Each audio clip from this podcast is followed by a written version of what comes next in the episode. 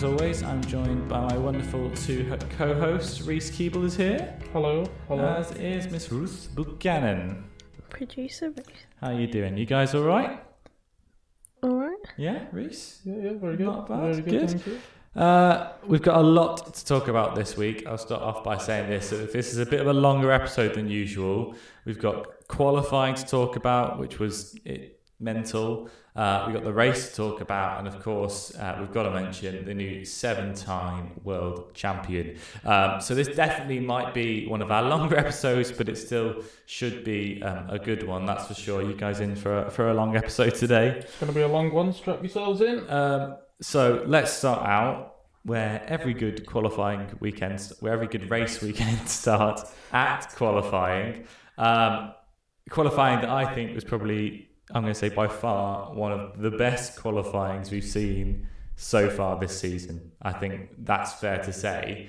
Um, I think for once we've properly got something to talk about in qualifying. For the past few weeks, we always just go, what should we talk about for qualifying? Let's just talk about who got pole and, and sprinkle some bits in there.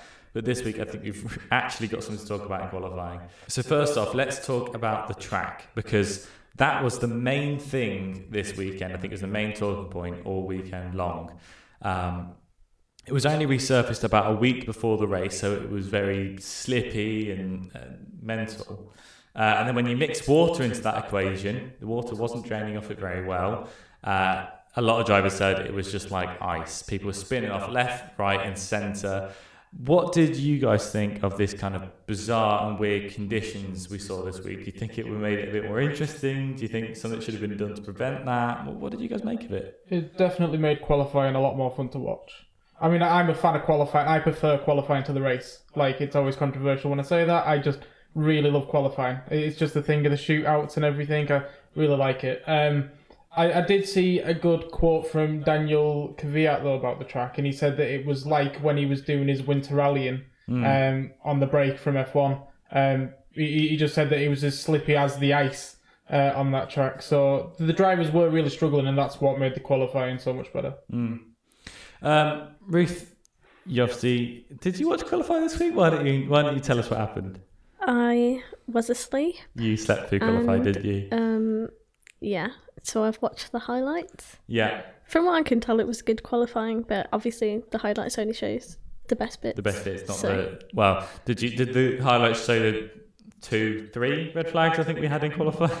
Yeah, they showed the three flags. I also um, watched a thing after about Sebastian Vettel, um, who was apparently angry that there was a crane left on the track Oh, after yeah. Latifi Mm. um, was off. Yeah, so they restarted qualifying. The red flag came down. All the cars went back out on the track whilst the crane was still out there, um, which was a bit of a weird one. Obviously, that's similar conditions as to how we lost Jules Bianchi a few years ago. So I think the drivers were still a bit concerned about that being there. Um, yeah, we, we looked at each other at the time and were like, yeah, well, uh, this isn't right. yeah, yeah, yeah, yeah. Uh, yeah, I from what I read, Vettel was really like upset about the it drivers and were quite pissed off about was it. angry yeah. that they didn't um, take it off the track in time. Yeah. Um, I think it made qualifying quite interesting, not the crane, the track conditions. Um, I think it came out afterwards that the track, uh, Michael Masi, who's obviously the race director and things, came to the track three months ago to make sure it was ready for Formula One.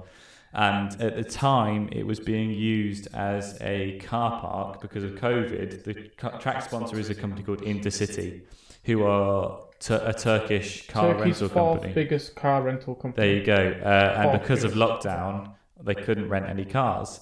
So they were using the circuit as a bit of a massive car park for their cars. Michael Masi rocks up and goes, Hang on, we need to host a Formula One race here. Um, and apparently the track was all broken, covered in debris and stuff and all the cars being parked there. So they had to resurface it, they had to get all the cars out. And the resurfacing only finished about a week before F1 got there. Then Pirelli said they weren't told about the resurfacing until a week before they were meant to get there, so they couldn't prepare tyres quick enough for it. Big mess, but ultimately, I think it made just a great slip and slide. Just a very entertaining mess. And every, yeah, exactly. Everyone had a little bit of good fun. Um, it was a very long qualifying session, as we as we mentioned. There was a lot of red flags um, with the aforementioned Michael Masi deciding that conditions were, were too bad to continue in. Uh, and a little while into Q1, I think, uh, we certainly, me and Reese thought Ocon might end up on pole position because the red flags had been brought out. Ocon had done the fastest lap, and it was raining pretty heavily still at that point. We were like, this could be the end. Ocon could be on pole position. Yeah, well, here. at, at that point, Ocon had fastest lap by about five seconds. Yeah. Like, it wasn't like it was like, oh, milliseconds in it sort of thing. yeah. Five whole seconds got Ocon that fastest lap. Eventually, though, it did get going again, uh, and it quickly became obvious which teams were able to, I think, turn the tyres on, get them up to temperature, and which teams were struggling. And I think as we moved into Q2, the Red Bull cars, specifically with Verstappen, I, I just kept saying to her, how is he doing this? He kept going like two seconds faster than the pack. Every time someone set a faster lap time than him, he'd go and beat it again by about two seconds. And on those wet tyres, he was unbeatable. Um, and I think at the end of Q2, it came to Albon being in P2 and Verstappen in P1. And Albon hasn't necessarily been the greatest. I think it's fair to say not the greatest qualifier for Red Bull this year, but he was up there with him. I think that is testament to that Red Bull car in those tough, slippery conditions. It seemed pretty pretty good. Um, and Red Bull were ahead going into Q3 as well. It looked really, really good. Max looked like he was on for pole by a long way.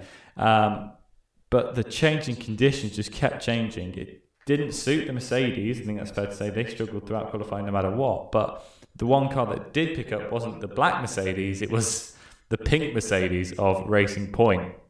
Uh, I said to you in Q2, I think, because Perez was doing some interesting laps. I said to you in Q2, Perez might be fighting Max for pole here in Q3. And, well, it wasn't Perez fighting for, for pole, it was his teammate Stroll did uh, an incredible job to manage to get that car onto pole position. Max Verstappen really lost out. It looked like it was his pole to get. He could only manage P2. He was on wet tyres. He was doing really well on the wet tyres. As soon as he switched onto those intermediate tyres, almost looked like it just kind of fell away. Really, really bizarre to see. Um, I, this is, I want to hear your opinion here, guys. Do you, I think there is reason to believe, at least I think, that if Max hadn't pitted for Inters and stayed on those wet tyres, he could have he could have still put it on pole. I think he could have outperformed the intermediate tyre. I think he was going to set a faster lap than Perez's intermediate lap, and then they pulled him in off the wet tyre, and he didn't go faster then. And I don't know. What do you guys think? Do you think Red Bull should have kept him on the wets and seen what he could do, or do you think the intermediate tyre was the right decision? Um, so in Q2, his best lap on the wet tyres was a 150, and in Q3 on the inters, his best lap was a 148. Mm-hmm. So there is a, a two second improvement there. But I think hindsight is a great thing. And when you see someone who has much better data than you, who's performing better on tyres, it makes sense for the team to switch and to try and um, do as well as that driver is. Yeah. So, I mean, at the time, it probably seemed like the best option for them. So, I think if you look at it, all the drivers who went, who like Max is Max got the best lap in uh, Q2, but all the drivers got faster in Q3 as well because of the track acclimatization. They finally had a racing line in there and stuff like that. Uh, Max on his uh, wets set purple purple, and then aborted the lap to come in and change for inters. And uh, in in my personal opinion, wrong call. Let him finish the lap. There was still time f- to bring him in after that lap. Yeah. Get him round quick, bring him in, shove him on inters, send him out again. But because there was still like six, seven minutes to go. I mean, because I mean, for all we know, that lap he was doing on wets might have been a 147. exactly. It might yeah. have been an incredible lap. We never got to see how it finished. So, Yeah, yeah. like you say, track acclimatization. I get your point. That, yeah, he went two seconds faster on the inters technically in Q3, but the wets could have seen him go even faster in Q3 because of the acclimatization. We we won't know. It's they brought him in too early. To be fair, I think he could have finished that lap and then Stroll could have gone faster still. And we gone okay, good, cool to put on the inters, but. It's weird that they didn't bring him in. Um, but ultimately, obviously, Max didn't end up on, on pole, and he was really disappointed by that result. Actually, he there was a shot of him afterwards sitting by a bin, Right by the bins. looking yeah. really down. Um, but like we say, incredibly, Lance Stroll went to get his maiden pole position in, in very good fashion, um, with Max in second, Perez third, and Albon. I think actually had a very good qualifying in the end, finishing fourth. I think it Max is his best qualifying for the season so far. Um, it was Mercedes though that really stood out in qualifying for me. Uh, they just didn't, they couldn't make it work. Bottas down in ninth, Hamilton in sixth. Um, I think Mercedes were very, I think very easily could have, and it looked like they were going to get every pole position this season. Up until this point, they have. This qualifying, they weren't there. They just didn't turn up. And obviously, in the race, that's another story. We'll get onto that in a minute. Um, but what do you guys make of Mercedes not being there? Do you think that was just because their car wasn't set up for that, or, or what? I feel like their car is definitely set to deal with the more common conditions Mm. than the conditions that happened on the qualifying. So I think that definitely had an impact. And like we know, drivers like Verstappen and you know the others that are at the top definitely thrive on wet conditions. We've seen it in the past, and um, you know you just can't be good at every race. And it's the same for the car. The car just can't be good at everything. Yeah, uh, Crofty said something very interesting as well during qualifying, which I've just remembered now because you mentioned Verstappen being good in the wet. Um, Max's dad used to take him out in those types of conditions in the go karts to get him used to races like this. Yeah. and it paid off. You know, what I mean, it it got him Definitely. got him the second. Um, and it also just goes to show that both Lewis and Bottas are human. You know, what I mean, they they couldn't handle the track, and they ended up in sixth and ninth, respectively. Yeah, yeah, definitely. I think it was interesting, but I think it set up what looked like was going to be an incredible race. Two racing points on pole position, the Mercedes right at the back of the top 10, Red Bulls near the front, Racing Points at the front, Renaults were near the front as well. It looked like there was a good recipe for a great race there. Um, and I think the race was definitely mixed. I've seen some people saying it's the best race of the season. I've seen others saying it was boring and not great. Um, without giving too much away, because obviously we'll come on to the bigger talking points um, in throughout the podcast. What did you guys just broadly think of that race? Did you think it was a good race, a boring race, somewhere in between? What do you think? Uh, I didn't think it was the best race of the year so far. However, it was definitely an entertaining race. I found it very entertaining watching people climb through the pack. Very, very. Like that's that's my cup of tea. That's why I watched this spot. Mm-hmm.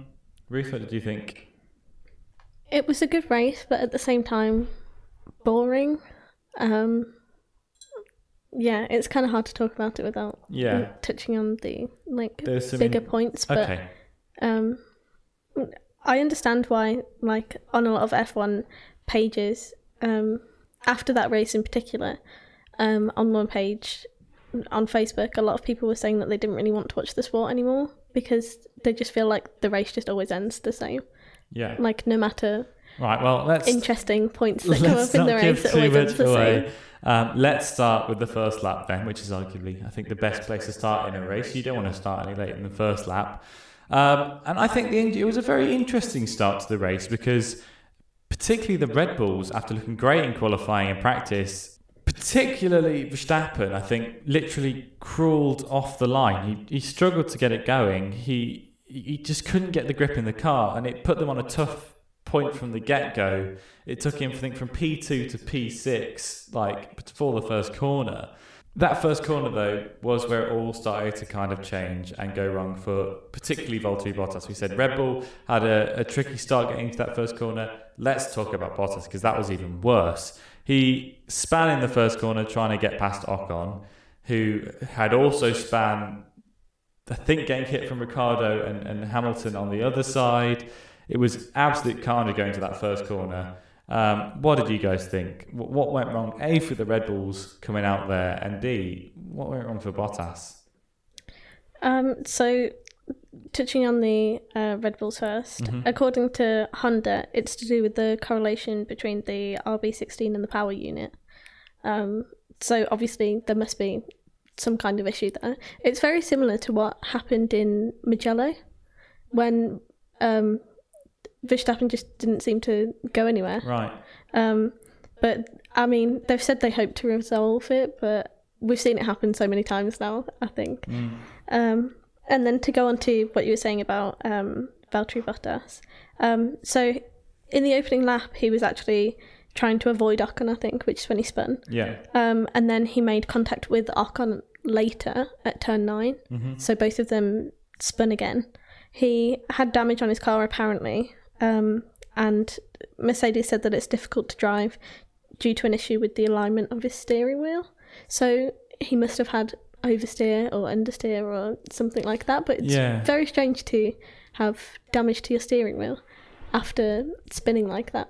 Definitely. Yeah, interesting. Um, Reese, what did you think about that? Um, it it was definitely a weird start. So I, I don't know about you. When I sat down to watch it, I was like, well, Max is going to get um, Stroll on the first first corner, Mm-hmm. then that's going to be it for Max to drop. I think Lewis gained up to sixth, so I think Max might have dropped to fifth. Um, but Lewis gained two places off the start. Max dropped to fifth, which then made that fight happen for a little bit, which was quite nice to see. Um, amazing start from Stroll, like an absolute cracking start from Stroll. But then that might have been overemphasized by the fact that Max wasn't moving. You know Yeah. what I mean? It, Yeah. it might have looked a lot faster than that. Um, and uh, to quote uh, Martin Brundle, uh, Valtteri Bottas was spinning for fun. Yeah. So I think he said at first with Ocon it was a sympathy spin. I that was he it. That was the quote I was looking for. Yeah, sympathy. It's very good. And I mean, for Valtteri, I think we'll just covered this now. It just kept getting worse for him throughout that race. I think in, in total he had about six spins throughout the entire race. And I think it was one of the most crucial races um, of the season for him. It was the season. It was the race where he could stop Hamilton winning the title. How poetic would it have been if he spun seven times? How poetic. One for each championship. Yeah, one for each one that Hamilton's gained over. Ah, I just been. I felt really bad for Valtteri because it was. It's not going to help him mentally. That I don't think at all in his kind of mental race driver vision. That like the race where he really needed to take it to Lewis, he just did the opposite Yeah. and took it to Lance. Uh, not to Lance Stroll, not at the back. He was at the front. To um, George Russell or someone, Nicholas Latifi at the back. Literally, just not getting anywhere with that. I think it was really tough for him. On the other side of that coin, though, uh, I think someone that had an incredible start that we haven't really talked about just yet, but I think I don't think they even picked up on it too much during the actual first lap. But Sebastian Vettel managed to go in one lap from P11 to P3. Um, got past the Red Bulls, who obviously had a bad start, past everything that went on in the first corner, kept it clean, got past Hamilton as well, got up to P3 in the first lap, an absolute mega start, just kind of cruised to the pack. Um, I think it's fair to say at this point that a lot of the cars that did really well in quali, your Red Bulls, maybe your Racing Points, I think mainly your Red Bulls, Alphas. your Alphas, exactly. I think they struggled in the race with a lot of them struggling from sort of the setups they had used the day before that were designed to keep the heat in the tyres when it was wet. That in the kind of changing conditions of that race ended up actually kind of cooking the tyres and, and, and making them too hot. Um, and that I think that was where it seems like your McLarens, your Ferraris really capitalised on. And they didn't do too well in qualifying because they didn't have that setup right. But they had the setup right for the race. And I don't know if they did that on purpose. I don't know if they predicted what the weather would be like or if it just kind of came their way. But particularly the Ferraris, the McLaren also made some nice advancements. The Ferraris managed to cut through the pack, and their tyres were like it was almost dry for a lot of the race. I think they did really well, managed to keep uh, temperature in the tyres and the grip. Reese, I'll come to you first. What did you think about that kind of advancement? How do you think the McLarens did to come through that? It was it was nice to see because after after Q two yesterday, I was like, nah, done with this weekend already. Like Yeah. it, it's gone. Um, but and then they, they both got um, both Lando and Carlos got grid penalties. So I think they started seventeenth and fifteenth Mm. or something like that, or like eighteenth and sixteenth maybe. Mm-hmm. They were very low down. Um, and it was it, I mean. Carlos to go from, I mean, Lando had a good race, finishing I think eighth. I think he finished in the end. Yeah. Overtook um, Stroll at the end, but um, for Sainz to uh, to get through, and I think he finished 5th Mm-hmm. or, or somewhere around there, fifth or 6th Uh, cracking, cracking drive. But then again, the exact same is said about the Ferrari boys. It, really, really well done. Take your hat off to them. They show why they are F1 drivers, essentially. Definitely. Ruth, what did you think? Yeah, I have to agree. I think um, it was in the qualifying and the highlights they showed that Vettel was really struggling, um, and just I think they actually qualified something like thirteenth was and fourteenth, and wasn't it? They, they didn't make it out of Q2, I know that. Yeah. Yeah, they Um, definitely didn't make it out of Q2, was- but I think it was Carlos, then Sebastian, and then Charles or something because um, we um, the boost got Sebastian up. Sorry Yeah, for the yeah, grid yeah. penalties. yeah, um, and then obviously throughout the race, he literally just came alive in the car. Mm-hmm. But I think it definitely shows that Vettel obviously does have a lot of experience and is very good at driving. Um, the same can be said for Sainz and Norris and um, Leclerc. Obviously, Yeah. all of them just had such great race, and obviously Turkey was the place for them. Hmm. Um, I was remembering this earlier because I didn't actually remember it when we were watching the race, but um, I think it was in 2010 that Vettel actually um, was at Turkey, wasn't he? And he went out because he had a puncture in his tyre from hitting someone. Hitting Webber, it was a big controversy at Red Bull, yeah. Yeah. Uh, kind of took each other out. Um, they told, well, Vettel was told that he was letting him pass. He didn't quite get past and contact, and, and yeah, they ended up Yeah. I, I was remembering it um, earlier because I couldn't. At the time, I didn't remember which drivers were in the Red Bull, Mm. but then I remembered after that it was um, Vettel. Obviously, it was just such a great race from him. Yeah. Is all you can well, say, really. Vettel was, was, the last race winner, he wasn't was the last race winner in 2011. He won here. Mm. Interestingly, and I will just quickly say the podium that we had this week were the only the three people that were on the podium were the only three drivers on the grid that raced last time at Turkey in 2011. That's a fun fact for you. Um, right, let's have a chat about arguably. I think the there was a lot of spins in the race, but I think the biggest spin and the most important spin um, start uh, that happened. I won't say too much. The biggest spin that I think happened, and it starts with Racing Point because, like we said, they had a phenomenal first couple, phenomenal, easy for me to say, first couple laps, especially Lance Stroll, who managed to stretch out. Let's be honest, on those first few laps, a huge, very comfortable gap to the rest of the field. Um, Max Verstappen, however, was on a charge. He had a bad start, like we said, but after the first few laps, he managed to get himself back up to P3, and he was right on the back of Sergio Perez in P2. He, he worked very hard to get back to there. And I think at that point, it almost looked like he could keep going and get the win as the race would go. Um, but like we said, probably one of the biggest spins of the race. He was up behind Perez, following maybe a little bit too closely, it could be fair to say.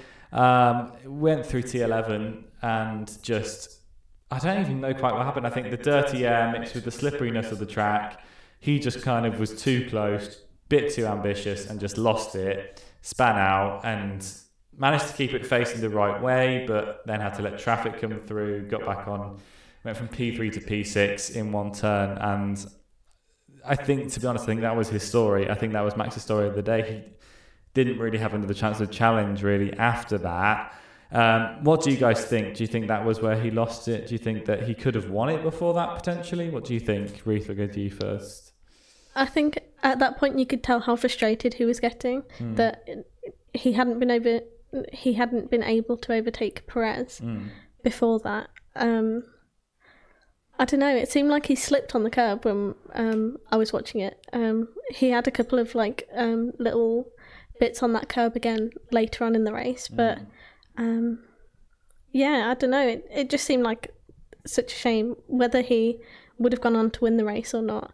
At least um, it would have been a bit more interesting had he have been able to keep his position and you know been able to see the the fight between him and Perez play out. But Yeah, like I said earlier, hindsight is a great thing. A good but thing, definitely. Reese. I think it was just a case of Max.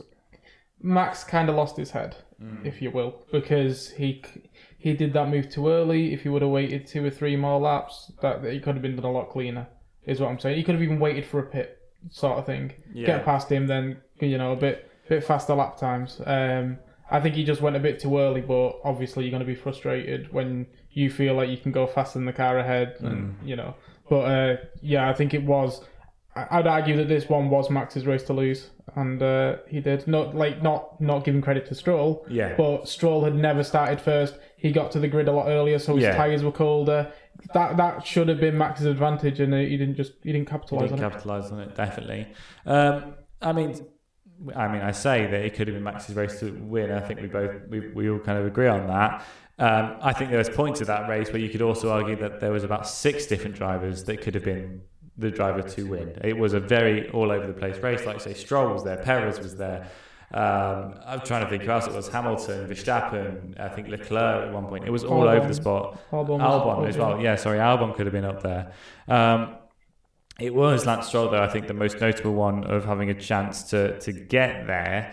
Um, he was looking very close at it. He was leading that race for a very good portion of it until um, the team's certainly, I think, controversial decision to to pit him again. He'd, he'd already pitted once for another set of inters, and the inters were getting a bit old.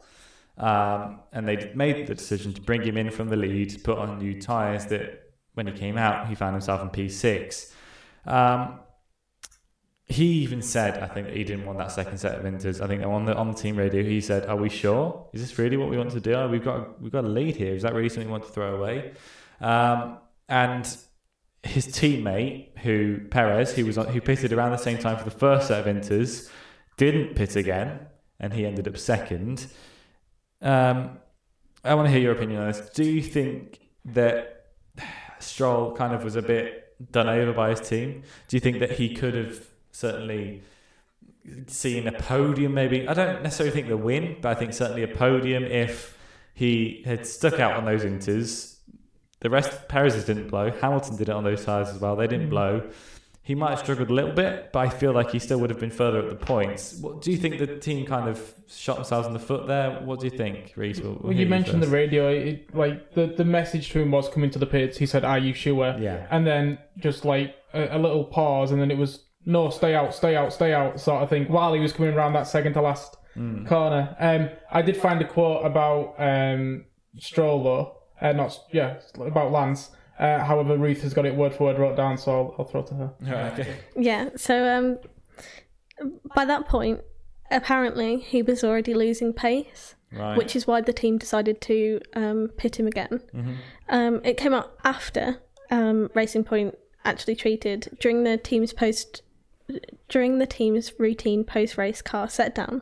We discovered damage to the underside of Lance Stroll's front wing that was a significant contributor to the graining issues he experienced during his second and third stints on the intermediate tyres. One of the strakes on the underside of the front wing had come loose and lodged itself in such a way that the blockage caused a significant loss of front downforce. The resultant loss of front downforce contributed to, contributed to an increased levels of graining. It was only after the race, when the car was returned to the garage, that the damage and blockage on the underside of the front wing was discovered. So obviously he must have picked that issue up from somewhere. Yeah. I personally can't tell where he picked that up from in the race. I couldn't see anything that um, would have caused that to the car, but obviously the team could tell that something was wrong with the car and tried to do what was best. I Maybe it was the the not so great decision or the better decision, but I guess it just it depends. Like Perez said after the race, I think he was having an interview. He said that um, had he have gone one more lap, his tyres would have blown. Yeah. That there was no way that his car would have made it to the end. I think it's also easy for Racing Point to look at that in hindsight, though, and say we shouldn't have pit him, but we need a reason why we did. Yeah, I- Um, I, was gonna say I reckon that it's all well and good. Like I, was gonna say that, but not Yeah. in that many words. Um, good quote, good finding. Sorry, producer.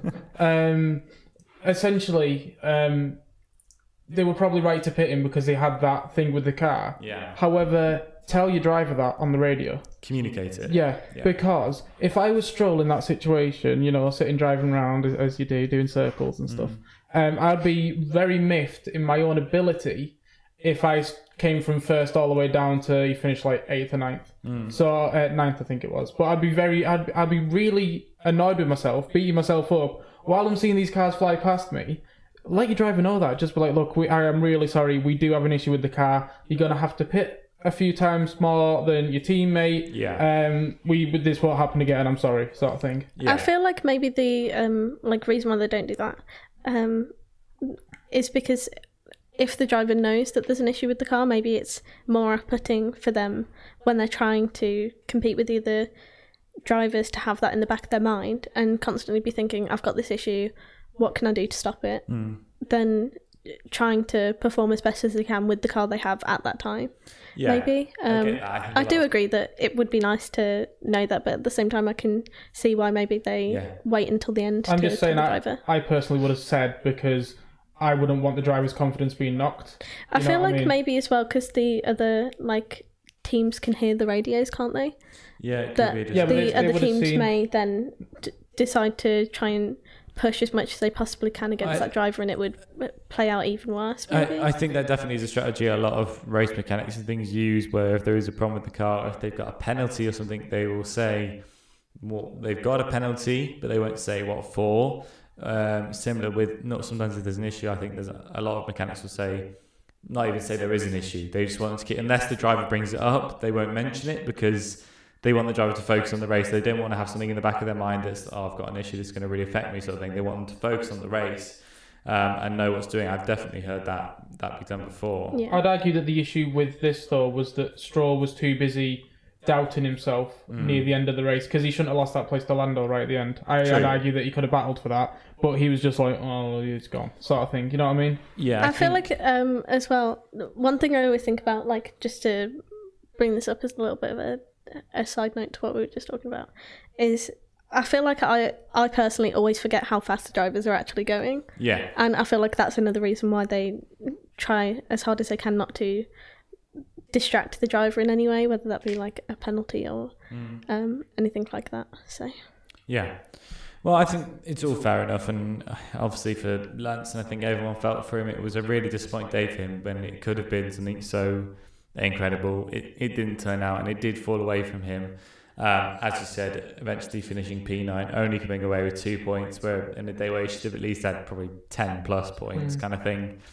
Um, but I think the team that capitalised most on, on Lance's mistake and a lot of other mistakes, as we've already mentioned in the race, uh, in the podcast even, was, was that Ferrari car. And I want to talk about Ferrari a little bit more. Um, they found some really good performance in that race. And on the last lap, I think it was one of the most kind of part of the, one of the most exciting parts of the race, certainly for me, was that last lap kind of push from Leclerc to get P2 from Perez. It was Perez, Leclerc, and Vettel in that order fighting for sort of the last two places on the podium, second um, and third. Perez in second already had a massive lunge made at him from Leclerc to try and take that second place on the penultimate corner. Leclerc locks up a little bit too much, goes wide, and accidentally lets not only Perez back through, but Vettel as well, putting him down to P4. Um, uh, and he was gutted, wasn't he? He said, I think on the radio, he went, I am effing stupid. He was not, he was giving himself a really hard time about it. And I don't know if that's necessarily fair for him to get. Obviously, he could have had a podium, and that would have been great for him. But at the same time, he still got P4, which for Ferrari this season is a really good finish. It was their highest points total of the finish of of the season, I should say, P3 and P4. Um, it was ironically the race that Mattia Binotto didn't attend. He was still back uh, uh, in uh, Maranello. He decided he didn't want to come to this race. He wanted to focus on next year's car, and they did better. I don't know if that says something about Mattia. I'm not going to put any uh, anything on that. But on the Leclerc, do you feel like he's being a bit hard on himself, saying he's stupid and all this kind of stuff? He was really hard on himself. He'd had a great race, and he went for the lunge that didn't work out. If it had worked out, he'd have been P2. And potentially, Seb might have got to pass Perez as well and been P3. Unfortunately, that's not how it happened. He ended at P4. But you, you, you have to go for these lunges if it's there for you. What, what do you think? Should he have been so hard on himself or, or, or not, Ruth? What do, what do you think? I think it's similar to what Max did in the fact that it's that frustration and that drive to want to get that position to you know you've got the speed, you know you've got the car to do it. Mm. It's just you know maybe they don't go about it in the best way. I feel like he's definitely being very harsh on himself, but at the same time, you know, it is a bit of a silly mistake to make. Yes, but granted it is. if I was that driver and I had an opportunity to take a lunge, go from P3 to P2, then I would take it. And I feel like that's exactly uh, what happened with not only Leclerc but also Verstappen. So Mm. Sorry, Yeah, that was uh, I agree. mid treatment. um, he, he, yeah, he had the opportunity. However, I think Sebastian Vettel showed why he is the more experienced driver because he waited. Because he could see something like that going to happen, a little bit of a tussle, and then he just snuck right in there. Um, I think that Leclerc was right to take his opportunity, completely and utterly right. Like like Ruth just said, like uh, Max Verstappen was. You know, you get frustrated as an F1 driver. That was the last lap. He saw that as his only opportunity. When realistically, I think Perez went wide on the last corner as well, so that could have been his opportunity. However, you know, racing's racing. Definitely, and yeah, I think it, like you touched on there, I think we saw a, a version of Sebastian Vettel in this race today that we haven't seen, Ever. not I- ever. I think uh, for a long time.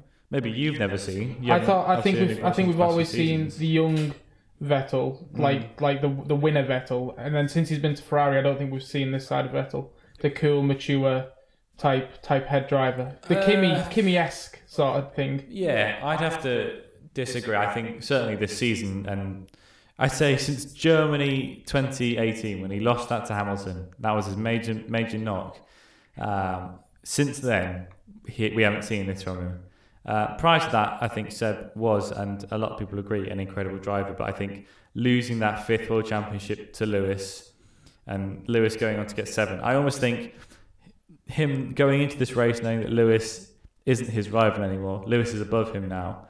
Um, I think that's kind of changed his mindset. I really do. I think Sebastian is looking at this in a new way now. I think Ferrari's been a challenge for him.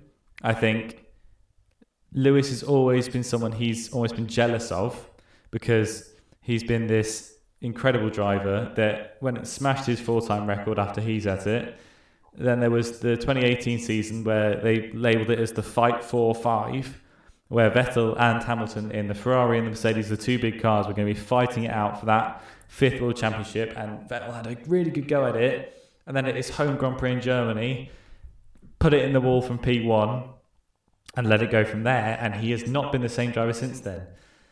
Going into this race, he knew Hamilton wasn't with him anymore. He's with Schumacher now, Hamilton. He's tied with Schumacher. He's not on Vettel's level anymore. I think Vettel knows that now. Vettel went to him at the end of the race. We saw him, didn't we? He went to over to say that, his yeah. car, held his hand. You saw, and he said to him um, in the post interview, someone said, What did you say to him? And it was something along the lines of, um, You're making history. You're doing incredible stuff here. And I think Vettel's now realizing that, yeah, he's a good driver, but look, this Lewis Hamilton, he's his hero. He's, he's like Michael Schumacher. He is the next big thing in Formula One. And I think that's what he needed to know to move on, to come back to how he was. And I honestly am very excited to see him at Aston Martin. I might be eating my words next week. He might go to Bahrain and he might be awful, might be spinning on every corner. But I really do think that this could be a kind of turning point, a kind of catalyst for Sebastian Vettel to really move forward or almost backwards into how he was, sort of Yeah. thing. Is almost shifting gear, if you know what I mean. This this was the race for him that made the Aston Martin directors who don't know F1 go, all right, that's why we signed him. Yeah. You know what I mean? This Yeah. this was that for him. So. Yeah, I have to say, I partially agree but disagree at the same time. I think um, Vettel obviously has so much experience, and I agree that he definitely knows that he can't compete with Hamilton in the same way that he has in the past. It hasn't worked. He's realised that, and he's moving forward. But I have to say, as one of the older drivers on the track, I feel like he's very good at picking and choosing his battles. And this is something I've noticed a lot with um, Kimi Raikkonen as well, and um, even Bottas does it too. It's that waiting for someone else to to make a mistake, and I feel like that's why he doesn't necessarily have as many world championships, world championships, and um, you know, it is classed as not as good as Hamilton, and I feel like that's the reason why newer drivers like Leclerc and Verstappen and things are becoming big names in the sport as quickly as they are because they're willing to take the risks and you know they're willing to say I can either go for the reward or take the consequence, Yeah, and that's fine. yeah, It's essentially old school versus new school. But then at the point of Vettel's career, Vettel was new school. Mm. Like when he first started off, he was the new school, and he was he was four four world championships was- practically in a row. Yeah. That's what I he was. He was the young, Yeah. young gun on the block. yeah, kind yeah, of yeah. thing. He, he, he was the new school, and now he's having to transition into the Kimi Raikkonen Yeah. of being the old school. I feel like that's another reason as well why um, Lewis Hamilton obviously has seven world titles is because he's he's much better at adapting to a new style of the sport than drivers who in the past like Vettel have you know four world championships and Kimi Raikkonen who have been driving Yeah. for so long. It's that ability to change and to see younger drivers coming in, changing the sport, doing new things, trying new things, and changing with them. I mm. guess is the only way I would put it. I think Um, I think this is going to be the rocket in Vettel's shoes, and he is now going to try and learn everything he can about this new style of F1. Um, I reckon he's going to try and learn everything he can from Leclerc, from from his peers around him, and then take that to Aston Martin and do a job there. Well, it was interesting. I don't know if you've seen Ted's notebook this week. Obviously, it's where all my ideas come from. I'm Um, keeping it for tonight, so no spoilers. Well, it's, I'm going to give you a slight spoiler now. Um, Ted talks about it when he talks about the kind of Ferrari in it. Obviously, he goes through all the teams. He talks about Ferrari and he says that um, Vettel had that podium. And what the kind of relationship at Ferrari, what he witnessed afterwards was all the mechanics went to Leclerc to kind of um, say like, Commiserate. look, commiserate him.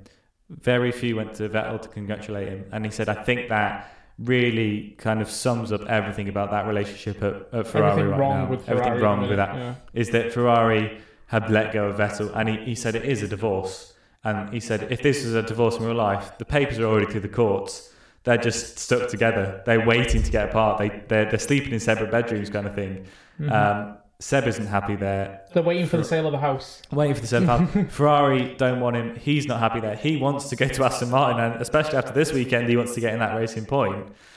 It's a very, very weird kind it's of like we've dynamic talked down about- there at the moment. I It's think. like we talked about before on the podcast where we were like, why don't they just cut ties now? So I Yeah. think it, like like when Vettel was down in like 15th. You know what I mean? When we were like, they should have just cut ties. yeah, Over and done with. I feel like um, just to touch on this really quickly, that's a similar thing to what I always notice happens with Bottas. Mm. He's always second, but he hardly ever is congratulated as much as Lewis Hamilton is, and I feel like yeah. You know this race in particular, he had such an awful race, and I barely saw anyone going I'm sure commiserate with him. would have been very hard for him, especially seeing Hamilton being kind of lifted up and Being j- joyed as he is, and he's here like I have the same car as that guy. Yeah. I feel like here. that's such a big thing in the like sport at the moment is the teams always being split into two, never being an actual team. And I feel like that's why um, places like McLaren they win together or they lose together. Yeah. They don't have one driver who wins and one driver who's done awful, so that driver gets forgotten about that week. Yeah, yeah, yeah. And I feel like that's why uh, McLaren is such a consistent think- team, and McLaren in this race in particular did so well yeah. because it's never that leaving a driver high and dry Yeah. because they didn't perform as well. And I feel like that's like with more of the front running teams, I guess I would say, It's even though McLaren are a, a front running team. Um, that's why some of them just have such a toxic environment Yeah. and why situations like Vettel and Ferrari come up. yeah, it's yeah, it's yeah, like the first the first thing to happen if like let's say Lando's podium at the first race of the season. First thing to happen was Carlos got out of his car, ran to him and give him a massive hug. Yeah, sort of yeah. thing. You Yeah. do not see that with like like let's say Alex got the podium, you probably see like a little like well done mate, Yeah. shake of the hand, but that's it. You know what I mean? I, I like the reason why I do support McLaren is because of the relationship there. Mm. And if I didn't support McLaren, I'd be supporting Renault because they've got the same relationship. Yeah, definitely. And I think it is a very, very unique relationship in that sense. Uh, with Renault, we'll see how that happens next year with Well, yeah, Fernando. Alonso in the team. But I agree. At McLaren, like you say, I mean, a year ago today, that that Brazil podium that Carlos got, Hmm. it was there. It was obviously an after the race podium that he got After it. the race, they asked them to turn the lights back on Yeah. for the podium. And they so that got could Lando and everyone up there with him. Everyone was there up on the podium with him while he was being lifted in the It air. wasn't. to- Ca- Yeah, I think even Carlos would agree. It wasn't his podium. It was the Everyone's. team's podium. Yeah, I and feel that's like what's so unique. I feel like if all of the teams had that sort of relationship as well, the sport wouldn't be as toxic, I guess, as it is at the moment. Um, Lewis's, But, Lewis's yeah. classic line after he's won a race is, "I'd like to thank all the team back in." You, you know, it's his, it's his. cla- I'll thank the team. Yeah. Lando's like, "Thank you so much to everyone who's yeah, yeah, worked yeah. on this." Yeah, yeah, yeah. And, like you can, t- it's the the emotion shift and stuff. But Yeah. then again, if Lando starts winning a race every week, then we'll probably see that shift a little bit. I feel like um, like especially with Lando and Carlos, I, I've seen so many things like just like I don't know on Instagram and Facebook and things messing around. of them just constantly like trying to do as much as they can as a team Yeah. and to like grow together rather than one driver growing in a better way than the other. Yeah. Um, If, if you I really, think a picture that like definitely like showed that was when Norris was helping take apart his own car. yeah, Like that just shows Definitely. his sportsmanship and things like that. if you really want to see a good video of Carlos and Lando being best friends, because that's what the modern teammates, are literally best friends. Yeah. Um, uh, oh, I can't remember who did it now, but it's the Sky Sports presenter that I, I don't really like. What's he called? Quite small. Um, Uh, quite you know his name? Oh, quite small, really annoying. uh, Oh, Johnny remember. Herbert. Johnny Herbert. Quite Johnny small. Herbert went in. Um, sorry, Johnny. Um, uh, he, he he went in a car with them and they did a milk challenge. Oh Yeah, yeah. I And absolutely it is- love I've that. seen It that. is the yeah. funniest F1 video I think I've ever watched. If you It's haven't seen great. it at home, search it up Sky Sports F1 Milk Challenge or something like that. It, it was very good. So Uh, before we get on to the final topic of this episode, uh, I've got some news for you guys. A little surprise for you both. is it the upload schedule is changing? Because Uh, we already know that. That is, you know, this is for this podcast. Uh, the camera stopped about half an hour ago. Did it? Um, so people watching this at home, I don't know. I'm looking at the camera saying this. I've just been watching us kind of frozen for the last half an hour. Oh, so right. I hope We'll the put, visual um, listeners are experiencing an audio Wow. version for for for. Are we just going to put one of those um, audio symbols Yeah, yeah, yeah. And, and the three lines? I'll just put a go to Spotify kind of thing. it, it cuts off at like 38 minutes. It's like, yeah, go, go to Spotify, lads. Um, but but yeah, I don't know why it's happened. We have technical difficulties. That's well, I'll tell you what, we'll, we'll recording, pause for a photo after this, and then we can just put the photo up, Yeah, and uh, you can just pretend like, if you want, you Yeah. Mm-hmm. know, Mr. Editor, uh, make our lips move when we talk. Oh, I've not, I've not got enough time for that. I'm afraid. No, that won't be happening. Um, but yes, um, we will get on to the the final topic then of this podcast. Um, how are we doing for time? Actually, let me check that. Okay, we're we're not doing as bad as I thought we'd be for time, so we might be able to put. a Is that little bit staying in this. because you presented that? Is, is that bit staying in about Oh, yeah. the time? Oh, yeah, that's- that's actually happening, Camera yeah. stopped working. We don't Um, care about production quality anymore. That's it. Uh, quick fire, Um, quick fire opinions, anyone? Uh, so yeah, this leaves, th- we, this leaves us now with obviously the, the big point of the race, and I think what what most podcasts about this race will probably be choosing as their main topic. We're trying to lose to leave, leave till last. We um, want you guys to choose us because we didn't put this in our headlines. Exactly. We, we we didn't we didn't have this. We want you to pretend like We we, pushed didn't even talk the about bottom. this. Um, the race winner, obviously, of this race was a Mr. Lewis Hamilton, who managed to do it once again.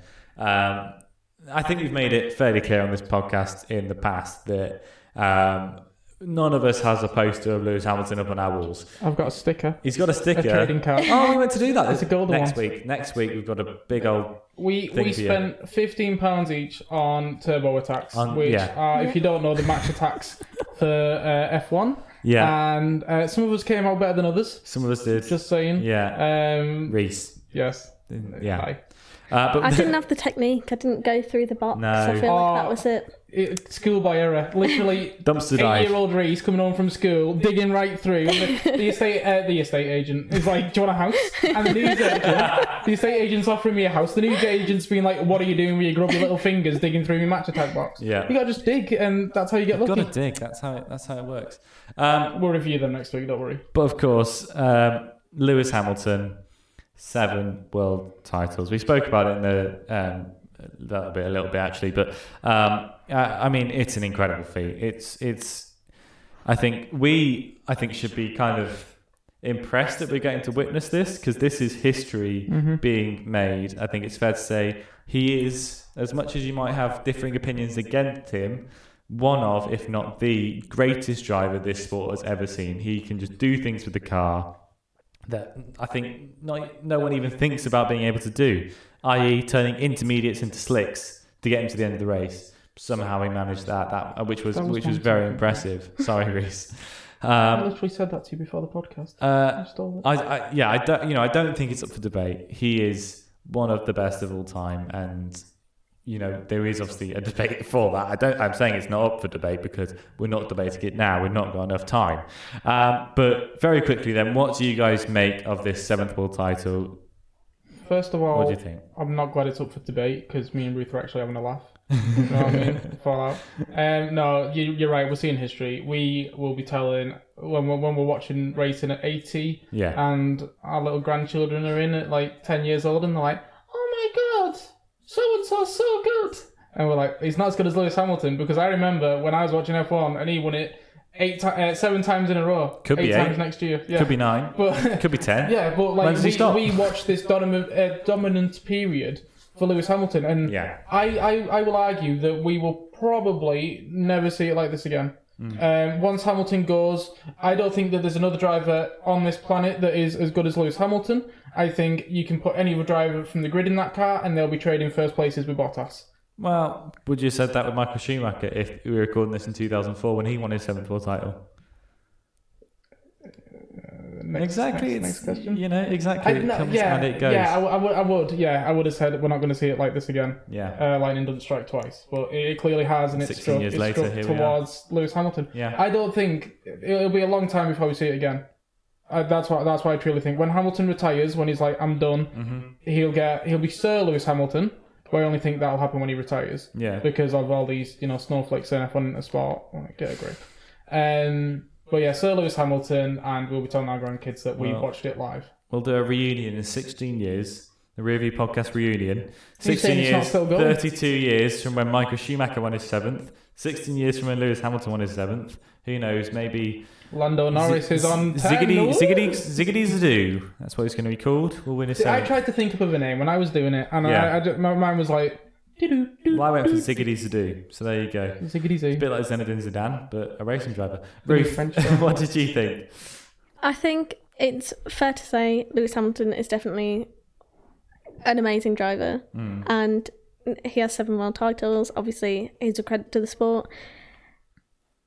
Controversial opinion, maybe, but I definitely feel that agreeing on a point with Reese, we won't see this happen again, and that's because nobody will ever have the dominance of money that Mercedes have to be able to produce a car as well as they can at the moment.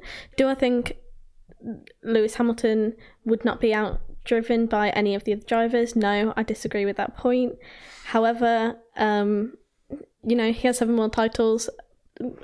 I commend him. It's it's a good achievement, but It's, it's definitely impressive, and obviously you're alluding there to the point that the argument that he's always had the best money, best car. But I, We're I not- do agree with that point. I thought we Um, said we weren't we're debating this. It's not up for debate.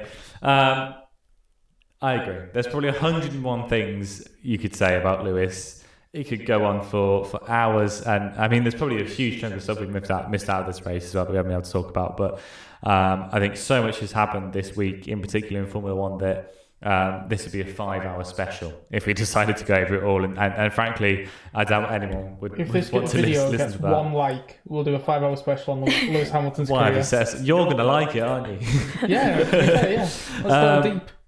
Yeah, I don't think anyone would want to listen to it. So I, you can do it, just you on your own. That sound. Yeah, all Yeah, right. Um, so with all that said and done, Turkey out the way, we've got the final double header of the season coming up in two weeks' time.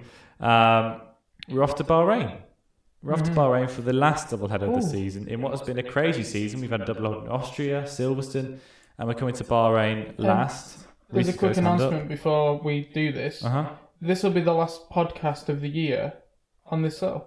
Yeah, and the third podcast of the year on this set. Yeah, the, the third and last of the year, and then when it starts again next year, we'll do like like if you've been a long time long time Mm. fan, first time caller. Mm-hmm. Uh, if you've been a long time fan of the podcast, uh, you'll you'll have saw the the kind of stuff that we all got up to last year when we were drawing designs of cars and stuff. yeah. Um, so we, we will be doing that again this year because we need something to do. Season two. Yeah, season two of the review. Yeah. Um, but yeah, um, this will be the last one like this. It'll go back to me dropping out with internet every 30 seconds. Uh, however, it's only for two races, so bear with me. Top quality content.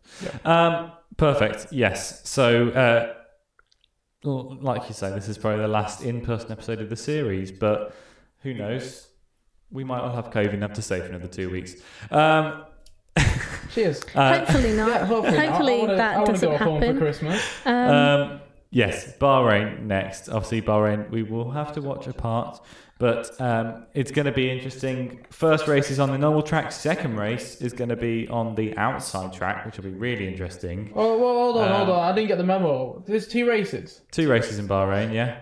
What? Then it's Abu Dhabi. Right, no, I actually didn't get the memo. I'm not like playing dummy here. We reported this about four We, episodes we ago. probably did, but I wasn't listening. So what's happening? There's a when Right, you remember how at the break start it, of the season? break it down for me Yeah. and the rest of the listeners, please. Because they don't know. They also don't Um, know. remember at the start of the season when we went to Austria? Yeah. And we did two there.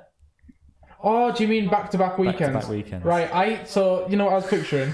They go out for quali on Sat, uh, quali on Saturday, race on Saturday, quali on Sunday, race on Sunday. I was No. really excited. No, just just back to Right, back back weekends. to back weekends. Yeah. So let's just start calling it headers. back to back weekends then. No, it's called a double Let's header. not- let's All not com- anyway, confuse um, it's our last double race, double race weekend, double race Double race weekend. weekend. our last double race weekend of the season.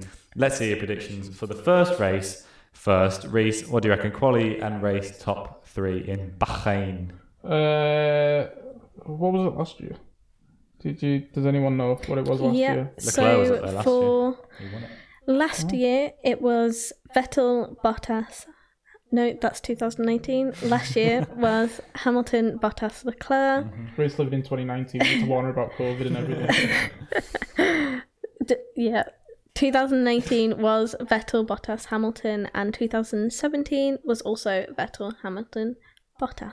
I reckon Bottas is gonna finish first. I don't really know about qualifying after this week. It could be anyone.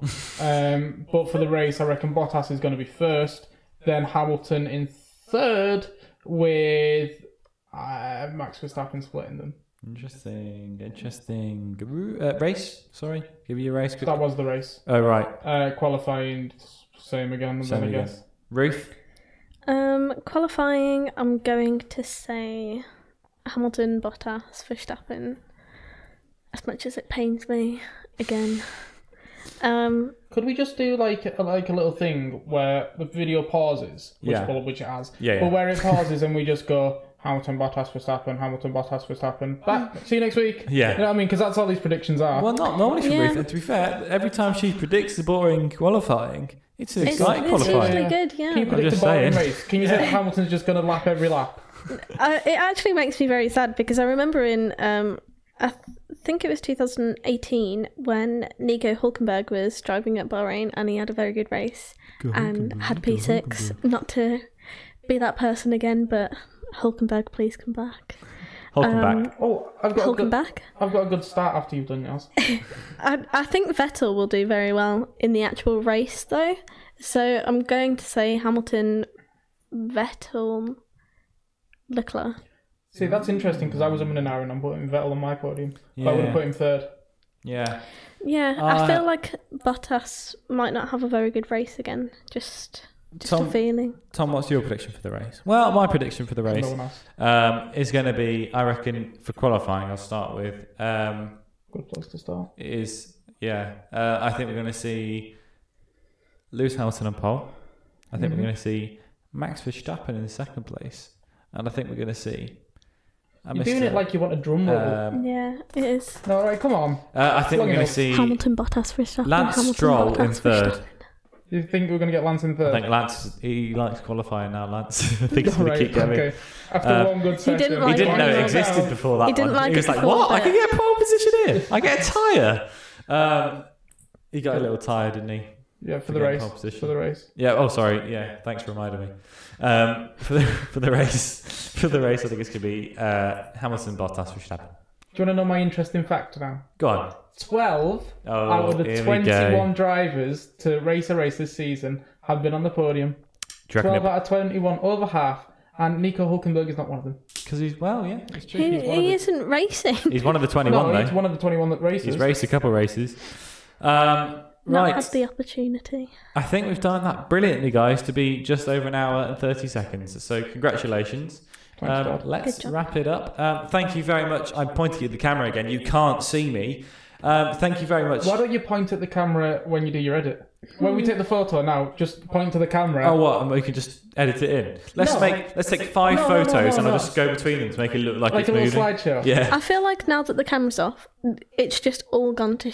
Sh- yeah. Whoa. You'll have to beep Whoa. that No, word. no, no. no. You'll have to Bloody beep that hell. word, but I it got definitely told- has. I got told by the producers of this podcast that I wasn't allowed to swear anymore, and I haven't. Jeez.